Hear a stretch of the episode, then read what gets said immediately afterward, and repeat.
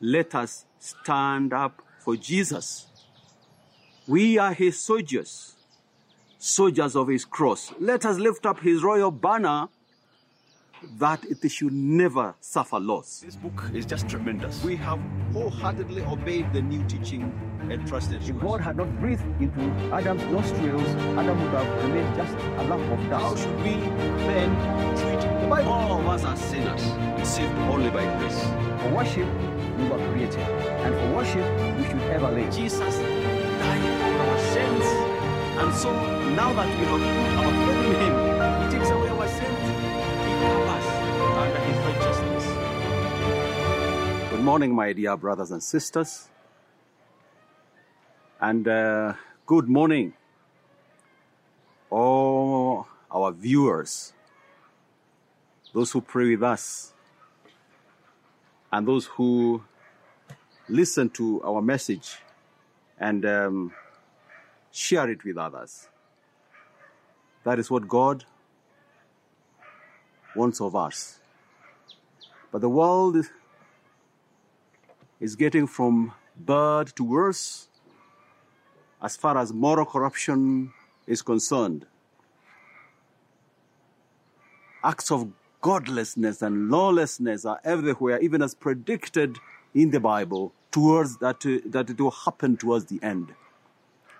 So let me suggest, my friend, that this is the end. We are in the end, we are living in the end times, in the last days. These last days began with Jesus Christ when he will come again as he promised. We don't know. All he has said is be careful how you live in this world. Do not join yourself with evildoers. And that is our message this morning. Shall we pray? Father, help us to know who we are in Christ Jesus, what we have become by his death and his resurrection, through the washing in his blood that was shed at Calvary. God wants us to be like his son, Jesus Christ. Help us, Father, to determine to do that. Let that be our chief business these years and in the years to come. In Jesus' name we pray. Amen. So our reading this morning is uh, from Second Corinthians chapter 6. 2 Corinthians chapter 6, and we shall read from verses 14 um, and, and then just uh, to the end, and then just cross over to chapter 7, verse 1. This is what the Word of God says to us this morning. Do not be yoked with unbelievers. For what do righteousness and wickedness have in common?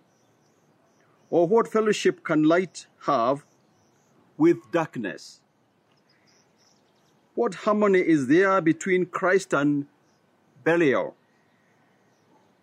What does a believer have in common with an unbeliever?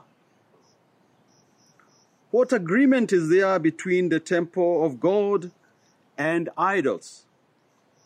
For we are the temple of the living God. As God has said, I will be with them and walk among them, and I will be their God, and they will be my people. Therefore, come out from them and be separate, says the Lord. Touch no unclean thing, and I will receive you. I will be a father to you, and you will be my sons and daughters, says the Lord Almighty. Since we have these promises, dear friends, let us purify ourselves from everything that contaminates body and spirit, perfecting holiness out of reverence, reverence for God. Amen Praise the Lord. That is the word of the Lord. Now, so I have titled our discussion this morning as Come Out from Them. That is today's message, and that is the um, that is the message that is a relevant message for now given the corruption I just mentioned at the beginning. Come out from them is the solution. Come out from them. But who are them? Who are they that we are talking about? Who are they? Just to repeat some of what we have read. Therefore, be separate, says the Lord. Touch no unclean thing, and I'll receive you. I'll be a father to you, and you will be my sons and daughters, says the Lord Almighty. Uh, that's our verses 17 and 18. Those are the promises that the Word of God is making to you and I. But what does the same Word of God demand of you and I? What does want God to see in us?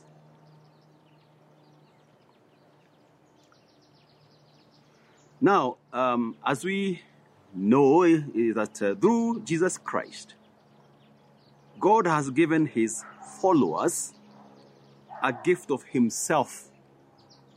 And he has gi- gifted us of, himself on, on a specific condition that they, that is his followers, will maintain a life of strict, strict righteousness, holiness, and justice. This means, my dear friends, Christians are not to be known as Christians by name only. as they live in the world, Christians are to distinguish themselves in avoiding or approving what is evil and in doing only what is good and what is right and what is commendable. Christians are to separate themselves from all that is sinful, from any activity or any person who is unholy. Christians need to separate themselves from such people and from their evil deeds. We are to come out from them. But what does it mean exactly that we come out of them? Surely we can't come out of the world. True, it is true that the whole world is contaminated by sin. So, in that sense, really, there's no place to hide. Everything is contaminated by sin. And we live among sinful people, including our very own families, including members of the church, including our closest friends and associates. Therefore, separation in this particular case means two things at the very least. One, it means personal separation.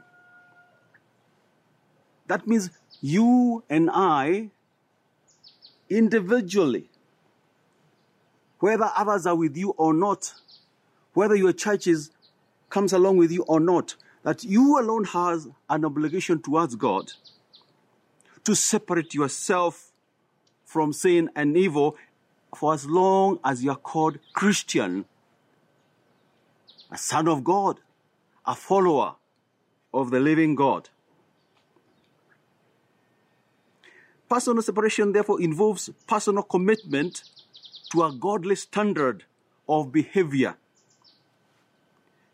And there are many examples in the Bible. Daniel is a, an example, for instance.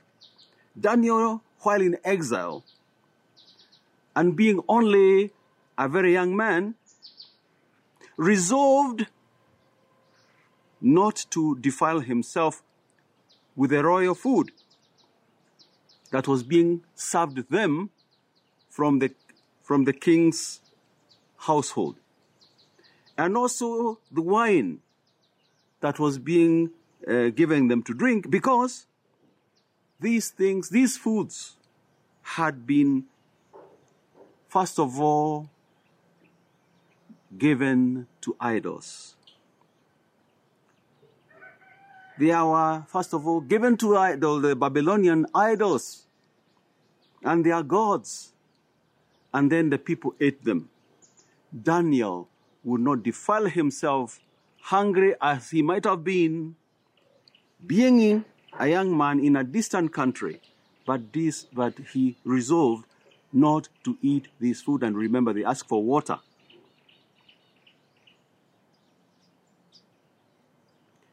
In so doing, Daniel was guided by the law of Moses that was very particular about foods, ceremonies, clean and unclean, and all that and not. You remember the when uh, Peter saw a vision uh, that was directed him to go to a Gentile's house, uh, Cornelius' house. He said, Lord, I have never eaten an unclean thing. This kind of thing. We need to make our personal choices, not as communities or groups or among friends. It is your personal obligation. And the consequences that arise from not doing this are yours alone. Let me ask a question, therefore. Is there anything that believers today can abstain from? Yes. The Bible also condemns drunkenness. Wild parties that, they, that, is, that are normally called in the Bible orgies, drugs, sensuality, and all kinds of irresponsible behavior that may lead to temptation. Instead, Paul exhorts all believers of that believers of that time and, and, and, and us this day to put aside the deeds of darkness and put on the armor of light and to behave decently. Uh, you can check this up, this one up in uh, in Romans 13. Furthermore, we are to avoid every kind of evil, or simply, we need to be consistent. Consistent. We need to have a personal conviction that what is out there in the world is evil, and God in Christ Jesus wants me to be holy and righteous. And so, because of my personal conviction, I will not eat those things. I will not do, I will not follow what the evildoers of this world are doing.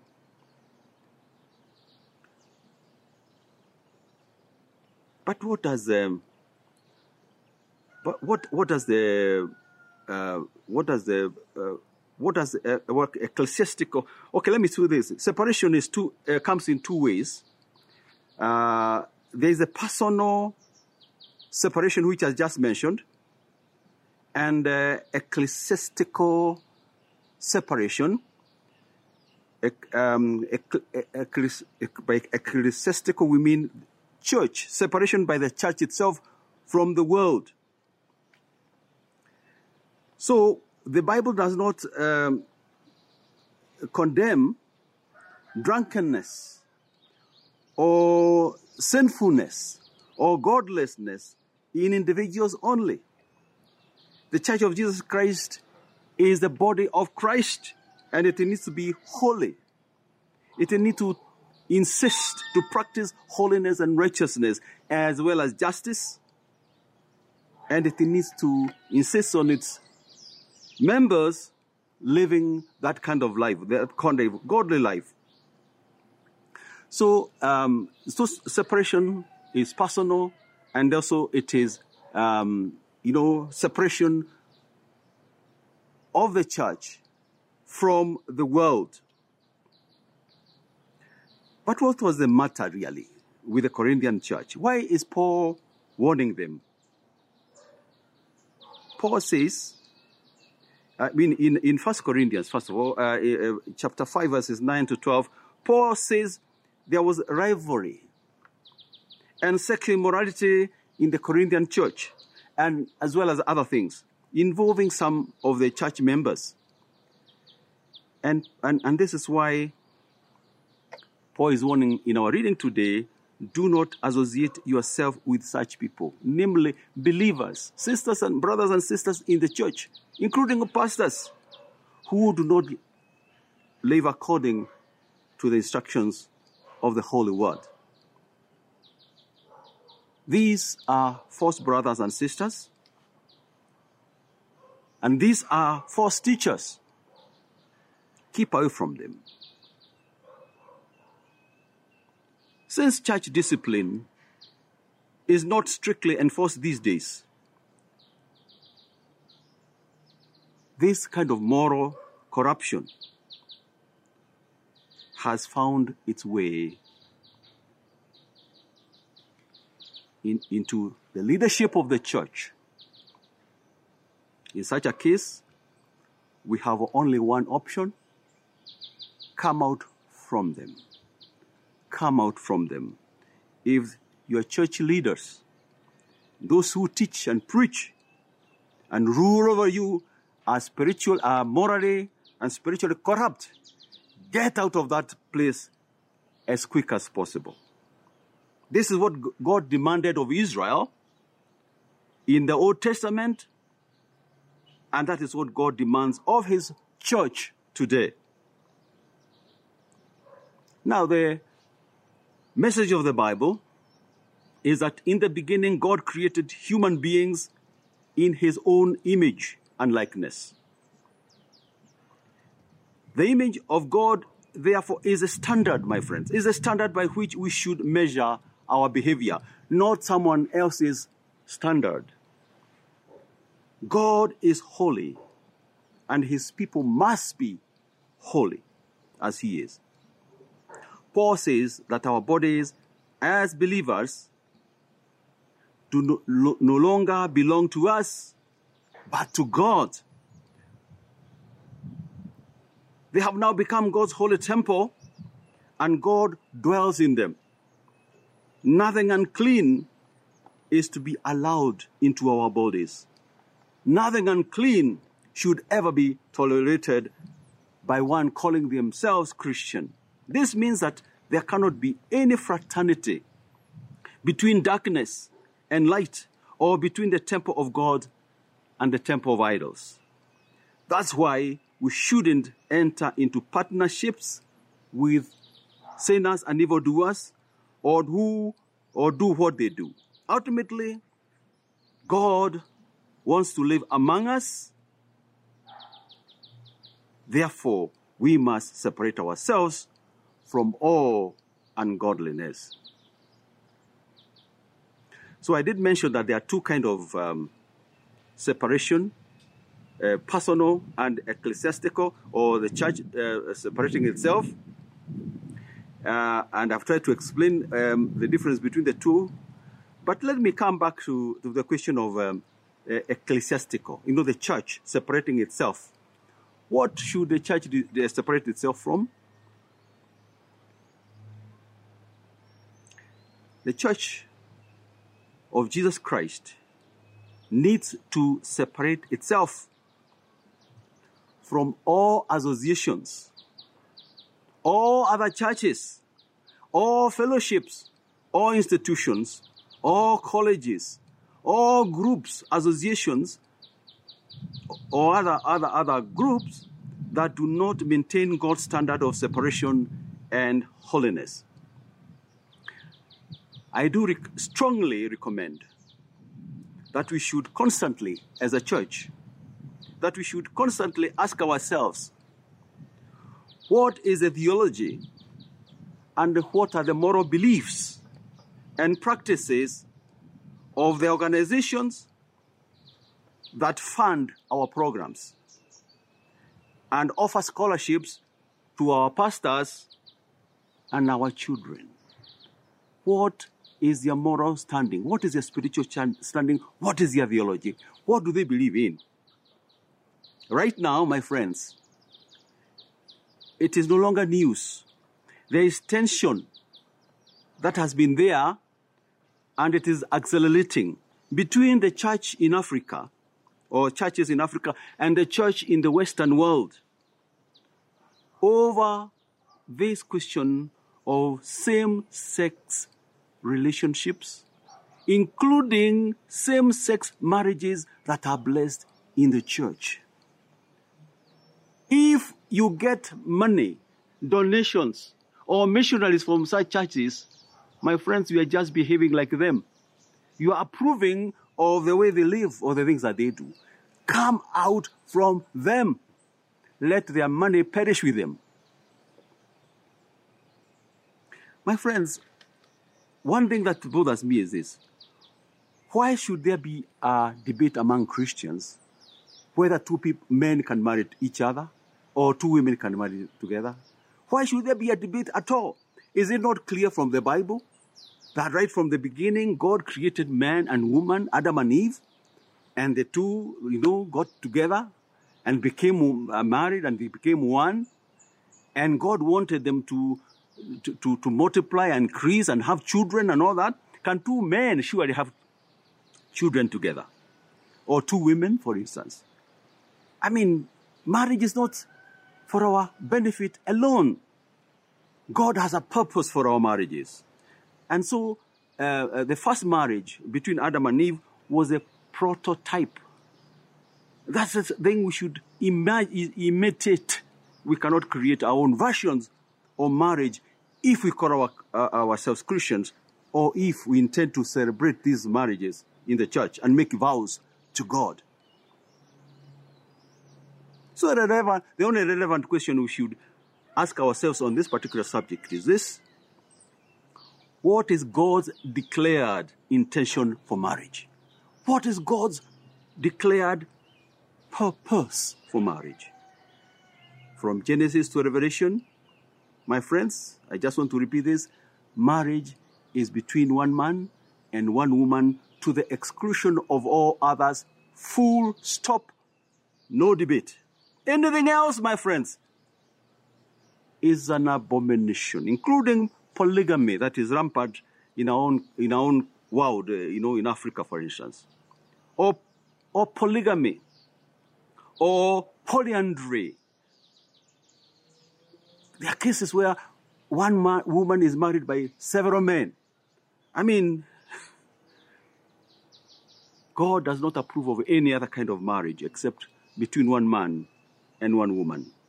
And so, because churches do not listen to this, even at the time of Jesus, or, or even Jesus after Jesus had ascended, he sent a warning to the churches of that day through John and uh, which is recorded in the book of Revelation.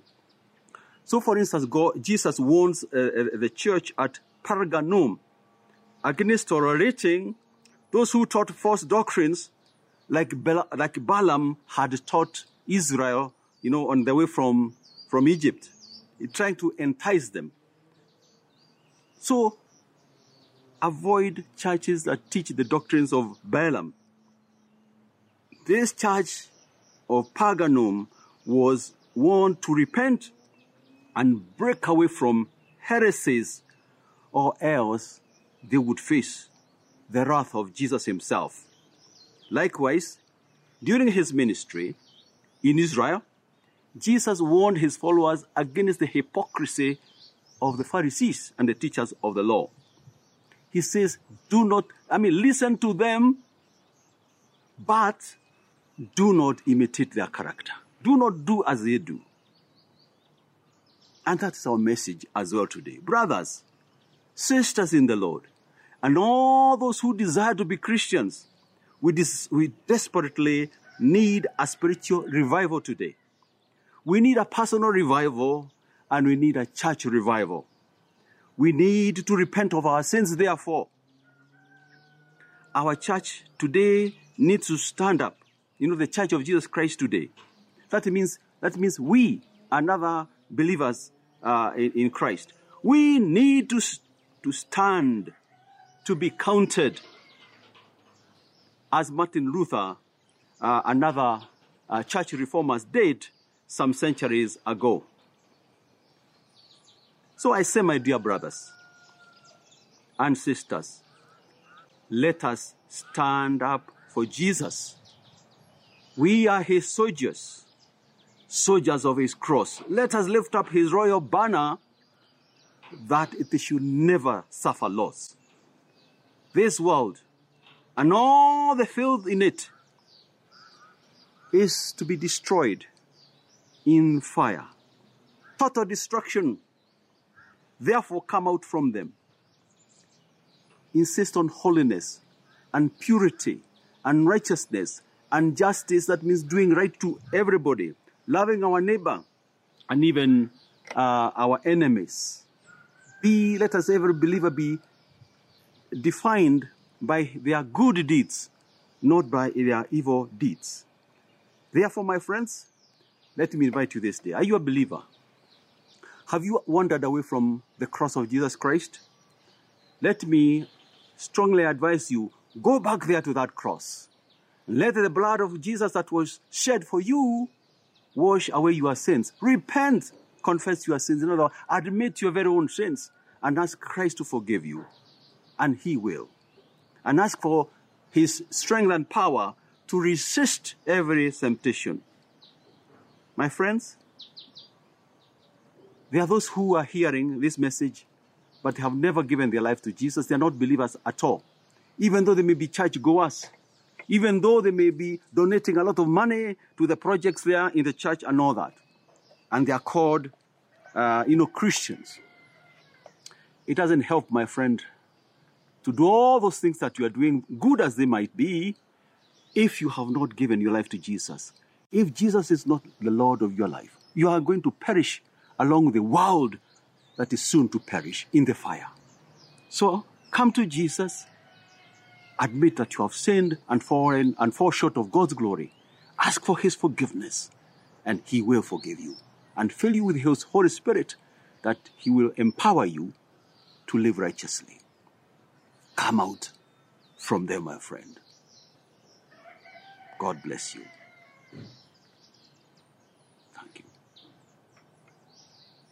This book is just tremendous. we have wholeheartedly obeyed the new teaching and trusted If. God had not breathed into Adam's nostrils, Adam would have remained just a lump of dust. How should we then treat the Bible? All of us are sinners and saved only by grace.